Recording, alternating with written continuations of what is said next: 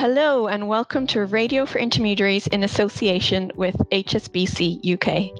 I'm Rebekah Commane, editor of Mortgage Strategy, and in this, our second instalment, I'm joined by Chris Pearson, head of intermediaries, HSBC UK, Steph Charman, strategic relationships director, Sesame, Mobeen Akram, national new homes account director at Mortgage Advice Bureau, and Rupi Hunjan, Managing Director of Censeo Financial.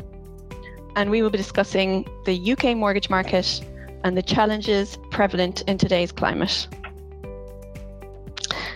Chris, I'm going to come to you to start, please. Sure. Um, I'd like to ask uh, the mortgage market has shown continued resilience over recent months and years. Do you think this is likely to continue? And what do you see as both the opportunities and challenges in the market?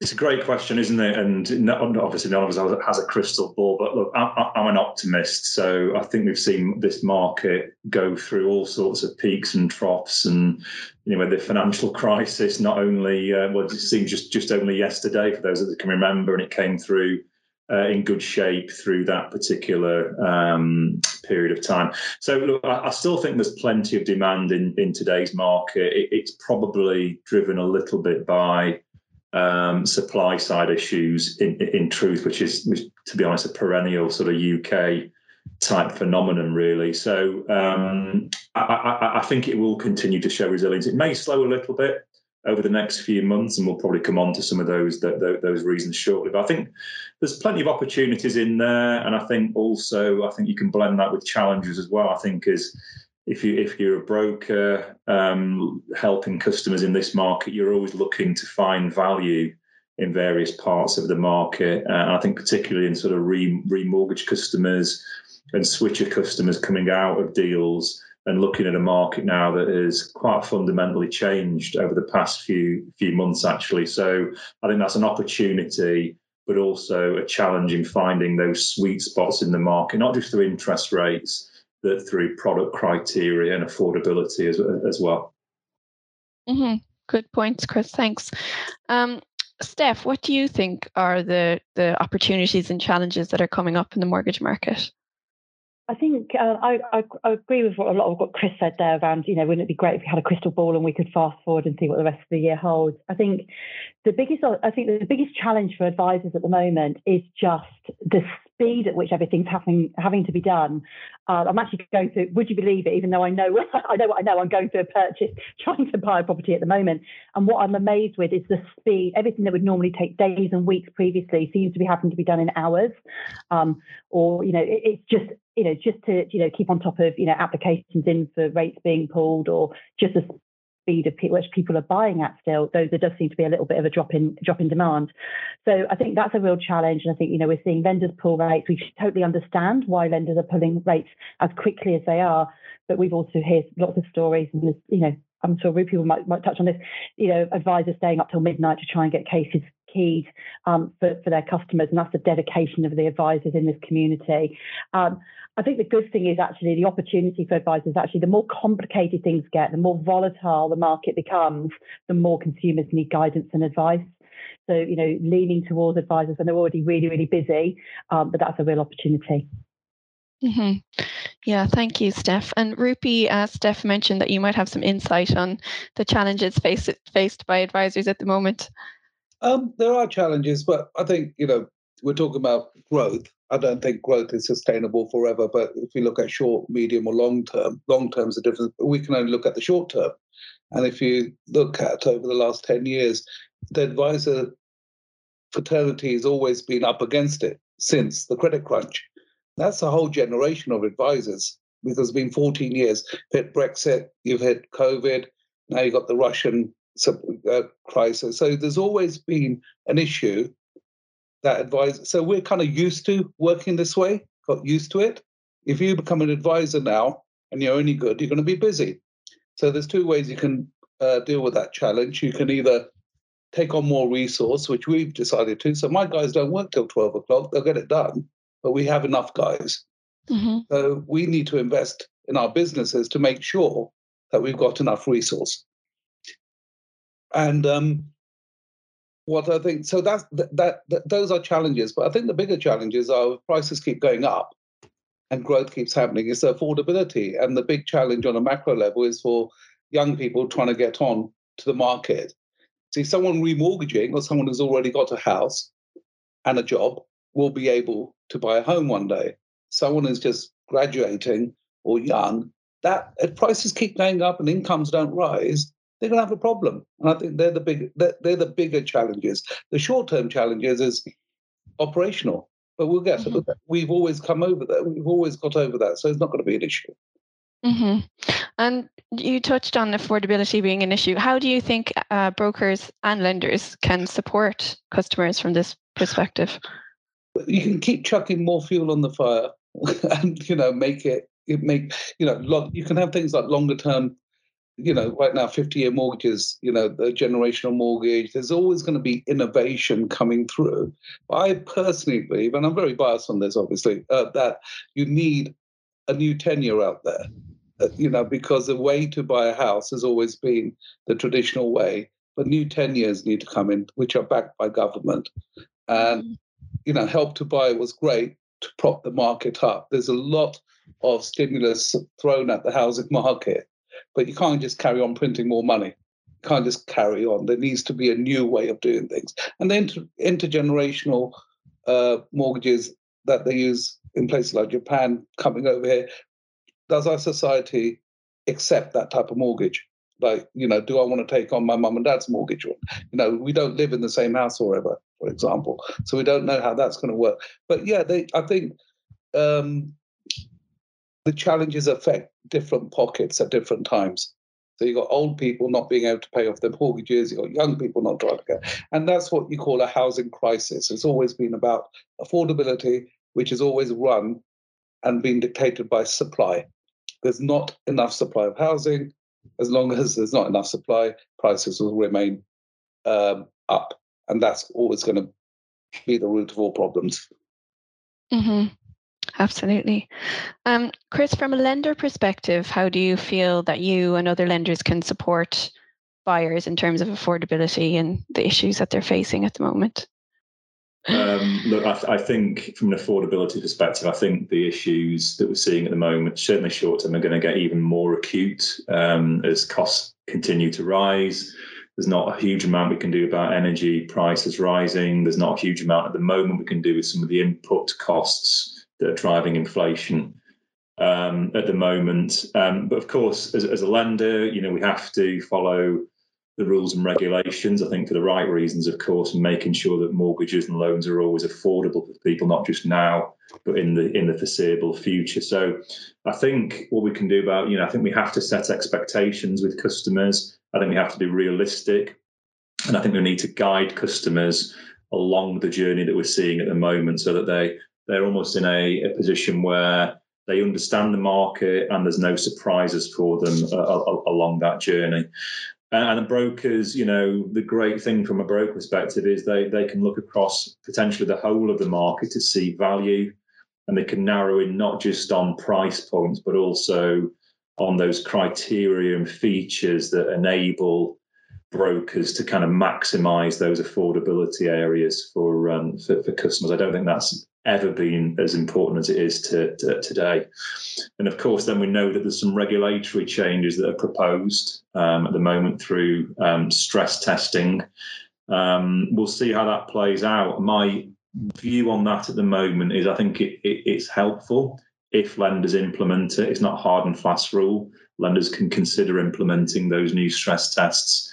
Um, but even if they do, I think that will be potentially overtaken by the cost of living and interest rate rises over the shorter shorter term. So I don't think it's a sort of magic wand to the market at the moment. Absolutely not. No. Um, Mobeen, I'll come to you next and just ask. Obviously, house prices have continued their upward trends um, despite the cost of living crisis. Uh, do you see house prices continuing to rise? Um, so first of all, thank you for having me on here today, and um, apologies in advance. Um, anyone who knows me knows I'm really passionate about new homes and, and new build properties, so that may come through today. So, um, yeah, I mean, to answer your question, just going back initially, um, what you mentioned about the mortgage market being resilient and um, you know, the opportunities and challenges. Um, from a new build perspective, customer demand remains strong. And of course, there's been different motivators in the market, uh, whether during COVID, buyers were allowed to save and be in a position to, to buy, and buying a home became a priority. I don't think that's fully resolved. And there's still a demand out there, uh, whether it be lifestyle changing, but also there's different stimulus in the market um, where there's interest rate changes, and I know obviously Rupi and, and Steph had mentioned that before as well. Um, whether it's remortgage or purchase, um, although remortgage remains prevalent, there's always opportunities out there for brokers, and I guess we need to pivot and adapt and make the most of those opportunities. Um, in regards to house prices, to answer your question, Beck, I think there's so many different factors. Um, so first of all, I think um, just going back on what Chris had mentioned in terms of stress testing, affordability. Um, so the HBF, which is the Home Builders Federation, released a report called Greener, Cleaner and Cheaper. And I'm not sure if anyone has actually read this, but that found that new build homes and, and buyers of new homes, houses and, and owners were on average um, 50% cheaper to run than a, an existing pre-owned property. Um, so there's obviously lots of data to show, you know, 90% of new build properties are within A or B rating. Um, my my my issue of concern would be to lenders out there. We need the lenders lenders need to do more um, when it comes to affordability because when it comes to um, customers buying a new property, although it's more cost effective cost effective and energy efficient, they are still being stress tested against an existing property. So that's the um, issue around affordability. Um, regarding house prices, to answer your question, um, interesting in new new homes arena. I think um, there's so many the cost of materials, the cost of um, you know labour have significantly increased, um, and no doubt um, there's a new surcharge for house builders that's come into place in April 2022, uh, which is RPDT tax, and that's an additional surcharge of four percent.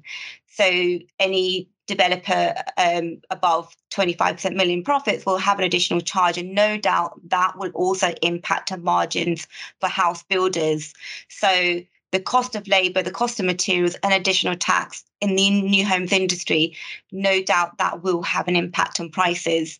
And the next point would then be valuation stacking up for new build homes. So that is a challenge that we have.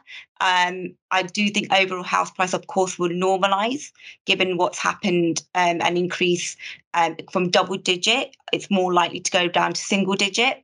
However, there are other factors and challenges involved. Sorry, that was a very long winded answer to your question. no, great, very interesting points. Thank you. Thanks, Mobeen. Um, Steph, do you think house prices will continue their momentum? Not at the level that uh, we've been seeing um, up until this point. I think um, it's not sustainable. It was never sustainable. Um, it's been predicted to slow, though none of us has perhaps seen it slow as quickly as perhaps we predicted it would do. I think we all sort of thought that would happen off the, the back of the stamp duty holiday finishing. Um, but as you know, we've touched on already, this supply and demand piece is still um, working through. I think we'll keep house price growth. Well, we're hoping ever the optimist like Chris that we'll keep house price growth positive, um, but at a slower rate. And we saw that, I think, you know, already, already we're starting to see that slow down, depending on the house price index you look at, growth from May to June started to see, you know, started to see that slow down. You, we're still in double digits from a from an annual picture, but you know, just I think is probably the way um, I put it. And you know, we're coming into July. You know, if we get further in the month, we perhaps will see what June, the picture for June holds. Um, I think what we don't know, however, is all the other economic pieces that factor into this, and whether we'll just see a slowdown, whether we'll see growth stagnate. And as I said, I really hope we don't see any reduction. But um, our hopes and thoughts are that you know we'll, we'll see a slowdown. As Mobeen said, we'll move into single digit growth um, as we move forward. Mm-hmm. Absolutely. Thanks, Steph.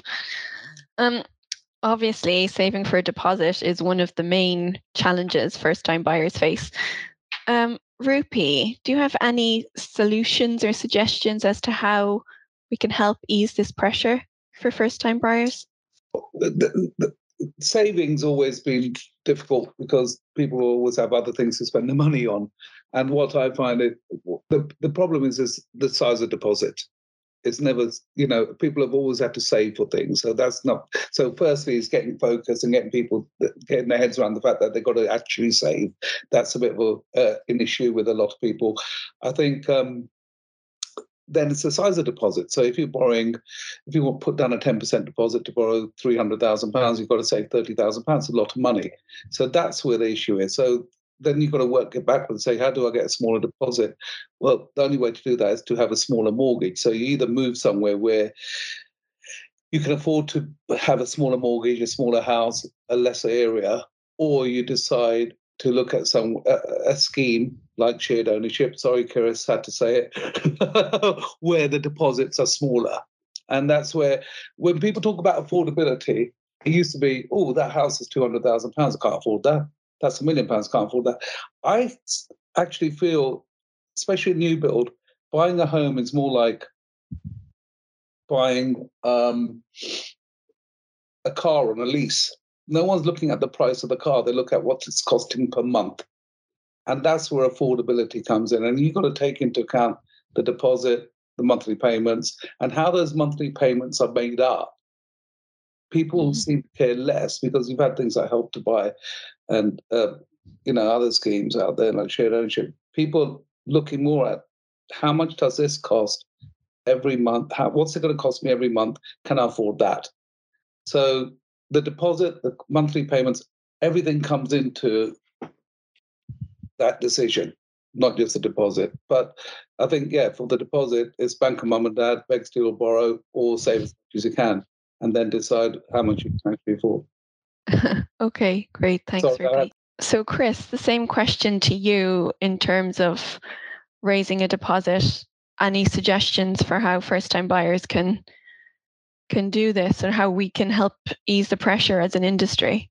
Yeah, I think it's um, it's, it's certainly a challenge, isn't it? And Rupi's um, and, and Steph have, have, talked a lot about those those particular challenges. Um, uh, my view is, look, we've got 95% mortgages there already, so you know, we, you know, we've got the five percent deposit opportunity. Obviously, simple maths, but you know, could we push that a little bit more? I mean, could you do less than five percent? I think we're already at the margins, aren't we? Really? So, you know, could could the market move to I don't know a ninety-seven and a half percent with a two and a half percent deposit? So I think from a deposit perspective, I think we're already pushing the limits of those sorts of boundaries. So, you know, I think there's little room for manoeuvrability there. So what else is there? I think there are some some good products products out there that I think could do with a little bit more of a push, a little bit more innovation. So I'm talking of things like joint borrower, sole proprietor, guarantor type mortgages, um, the intergenerational products. So it kind of brings in the bank of mum and dad. Uh, and maybe, you know, we're also seeing some innovation in those almost micro deposit type mortgage where you've got not, it's not just bank of mum and dad, but a cohort of people clubbing together um, in terms of putting themselves on the mortgage and saving for a deposit. And there's all sorts of innovation that we're just starting to see that I think we could benefit from more of. And as Rupi's said, um, you know, as driving force in this particular uh, sector, which is shared ownership, the affordable housing sector. So I think that will come into its own even more so than it is today. I think we're seeing that as a real growth market, the sort of fourth tenure, um, if you like. So I can see that sector really, really ga- you know, gathering pace in certain parts of the UK, particularly I think in London and the boroughs. I think that's where that's going to really start to take to take shape. And I think it's a it's a market that's changed um, over time as well. I think I probably see it as more of a maybe young professionals in the London market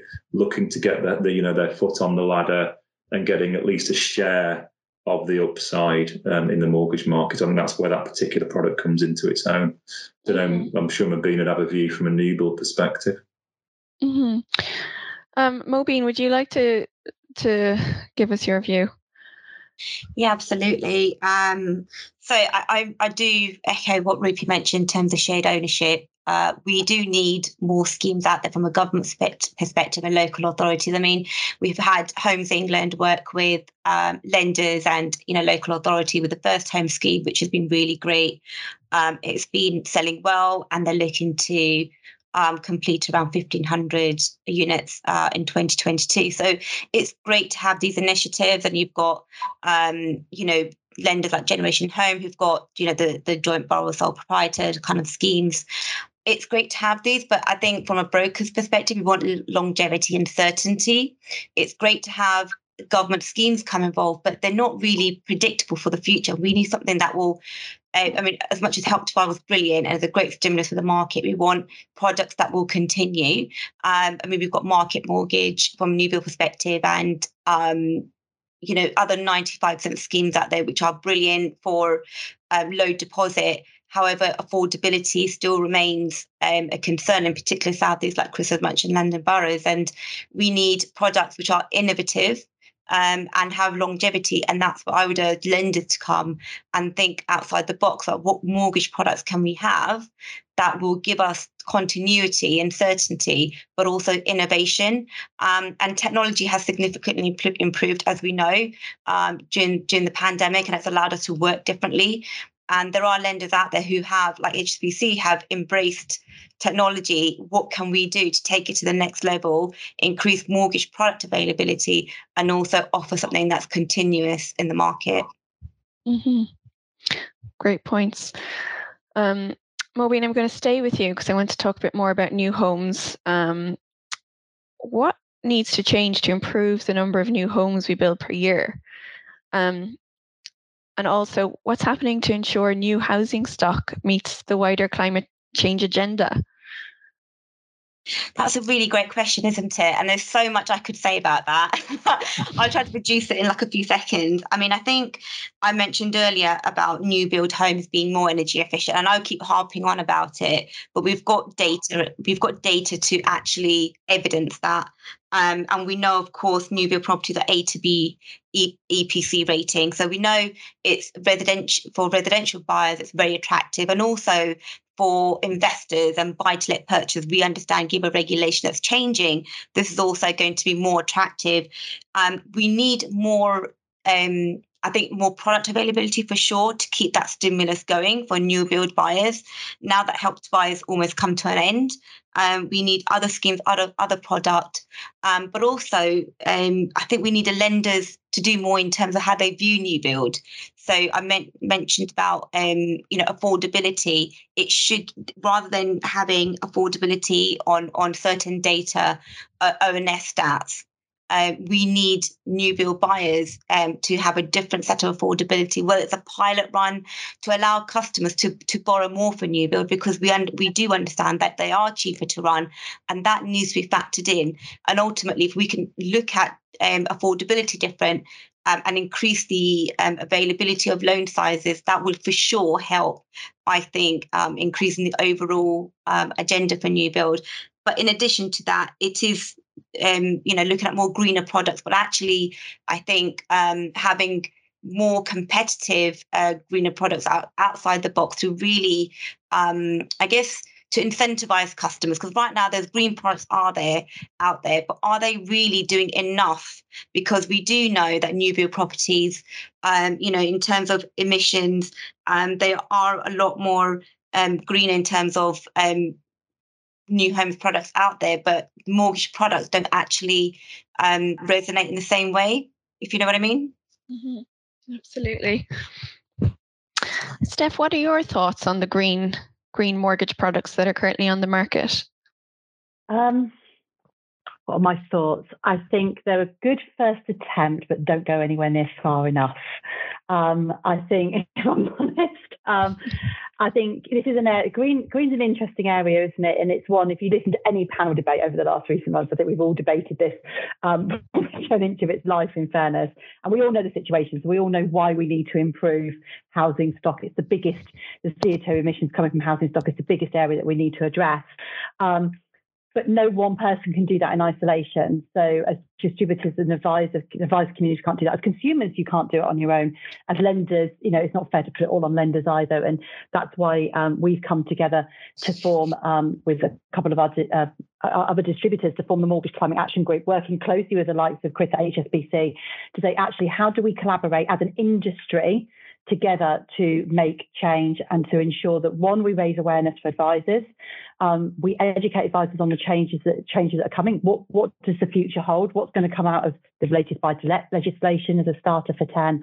Um, and then how, also how do we help them inform their inform consumers? But also how do we use um, our voices into lobbying within trade bodies and lobbying into government and to the regulator to make sure that actually you know, we don't end up with any unintended consequences.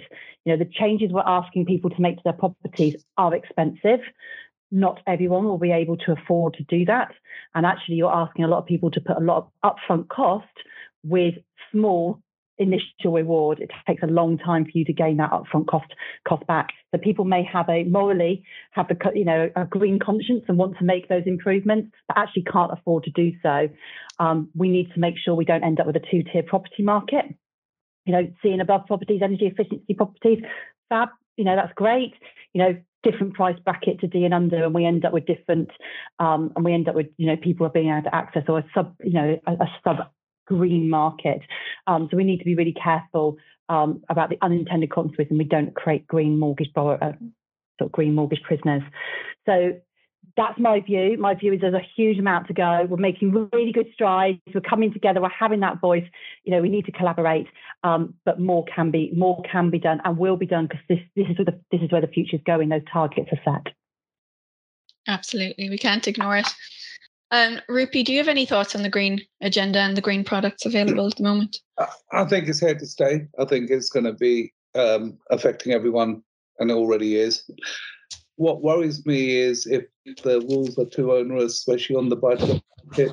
You know, private rental sector is quite big. We talk about homes. We always talk about home buying and mortgages, but lots of people, this whole fraction of society, just will never be able to buy. And that private rented sector if you're a landlord and your EPC is below C or D, and then you have to raise that and spend retrofitting your old properties, people will be leaving the market. So I see PRS being affected.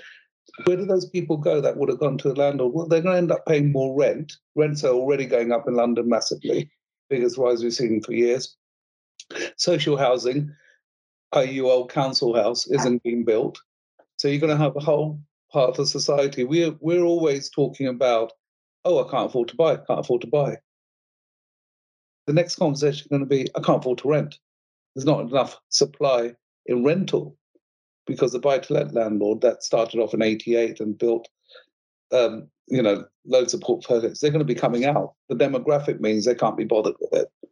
So that's, all going to have institutional landlords who are going to charge a lot more than we're seeing the rents uh, the rents are being charged today. So you're going to have a housing crisis not just because young Johnny can't afford to buy a house, but he can't even afford to rent something decent because the supply won't be there. That's my worry. Uh, I think the green thing's a good. It's a good thing. We need to save the world, but the unintended consequences are a lot bigger than we realize, and the decisions are being made very quickly, too quickly, my liking. Okay, interesting. It's a very difficult balance to strike. All right. Um, we have one more question, and it's the million pound question. Obviously, um, the Bank of England interest rates are have been going up. Um, do we see this continuing? And how does this translate into mortgage pricing and advice? I'm going to ask you, Steph, for your thoughts. Oh wow! So if I could predict this one correctly, then I should also go and buy a lottery ticket, shouldn't I? Because obviously I, will be um, obviously got sort of lucky. But I don't actually know if I'm really qualified to answer the advice, the, the pricing element of this. Um, your educated guess is that Bank of England's only going one way.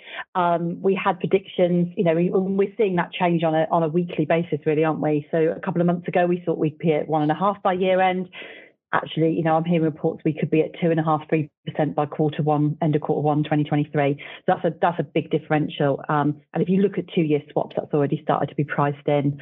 Um, so I think the market's volatile. I think property prices are, you know, you know, are, are going to play into that customer inquiries are more complex than they've ever been before. Um, and all of that builds into, and I think this is the piece from an advice perspective, is, you know, builds into, you know, customers looking to advisors to guide them correctly. We're starting to see people, you know, even coming out of, you know, redemption penalties early. Is that the right thing for them to do? Are they getting advice on that? Are they getting the right guidance? Um, the, the remortgage market is a fantastic opportunity as we move forward. So actually advisors making sure they're talking to customers long-term fixed rates are priced attractively at the moment, but tying into a five, seven, ten year fixed, that's a long time. You know, so actually making sure the conversation's been had about what a customer might want to do in the future is really, really important. So that's my my, my thoughts are yes, it's all going one way, um, and it's you know, and that will um, um, product pricing is only going to go one way, unfortunately. Um, but actually, the need for advice and guidance has never been has never been greater. For sure. Chris, what are your thoughts on the direction of the interest rates? I, I just I was just about to agree with everything Steph had said there, actually. So to say um, she thought she wasn't qualified to answer it, I think you should join our economics team, Steph. Um, our view on, on rates, and I'm going to quote the, the, HSBC House view at the moment, and you know things can change, things can change, you know, within the day actually. But um, so no crystal ball on this, but our our outlook to the end of the year is um, 2.25 percent from where it is today. Um, it'd be difficult and probably wrong for me to commit or say anything around anything longer term to that into into next year. I guess the question is, let's just wait and see on that. But I think we can give a little bit of guidance towards the end of the year I think the breakdown of that then is uh, how the Bank of England decide they want to apply those rate changes. So at the moment, they've been going in quarter points.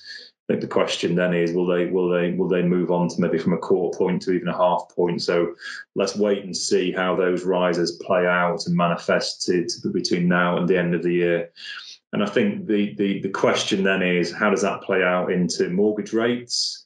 Um, and I get I get a lot of questions on this actually. Is you know why why are bank base rates I guess rising so slowly where mortgage rates are changing so rapidly and increasing probably a little, bit faster than than bank base rates, which then gets you into the swap rate debate, which is I guess how banks price mortgages um, based on swap rates, which are I guess a future looking view of bank base, if you if you like, which is how most banks price their fixed rate mortgages. So there's a relationship between swaps, bank base, and then and then mortgage uh, rates, which are not always that easy to sort of get get that sort of um, uh, I guess that I guess that real look through is a little bit opaque, unfortunately.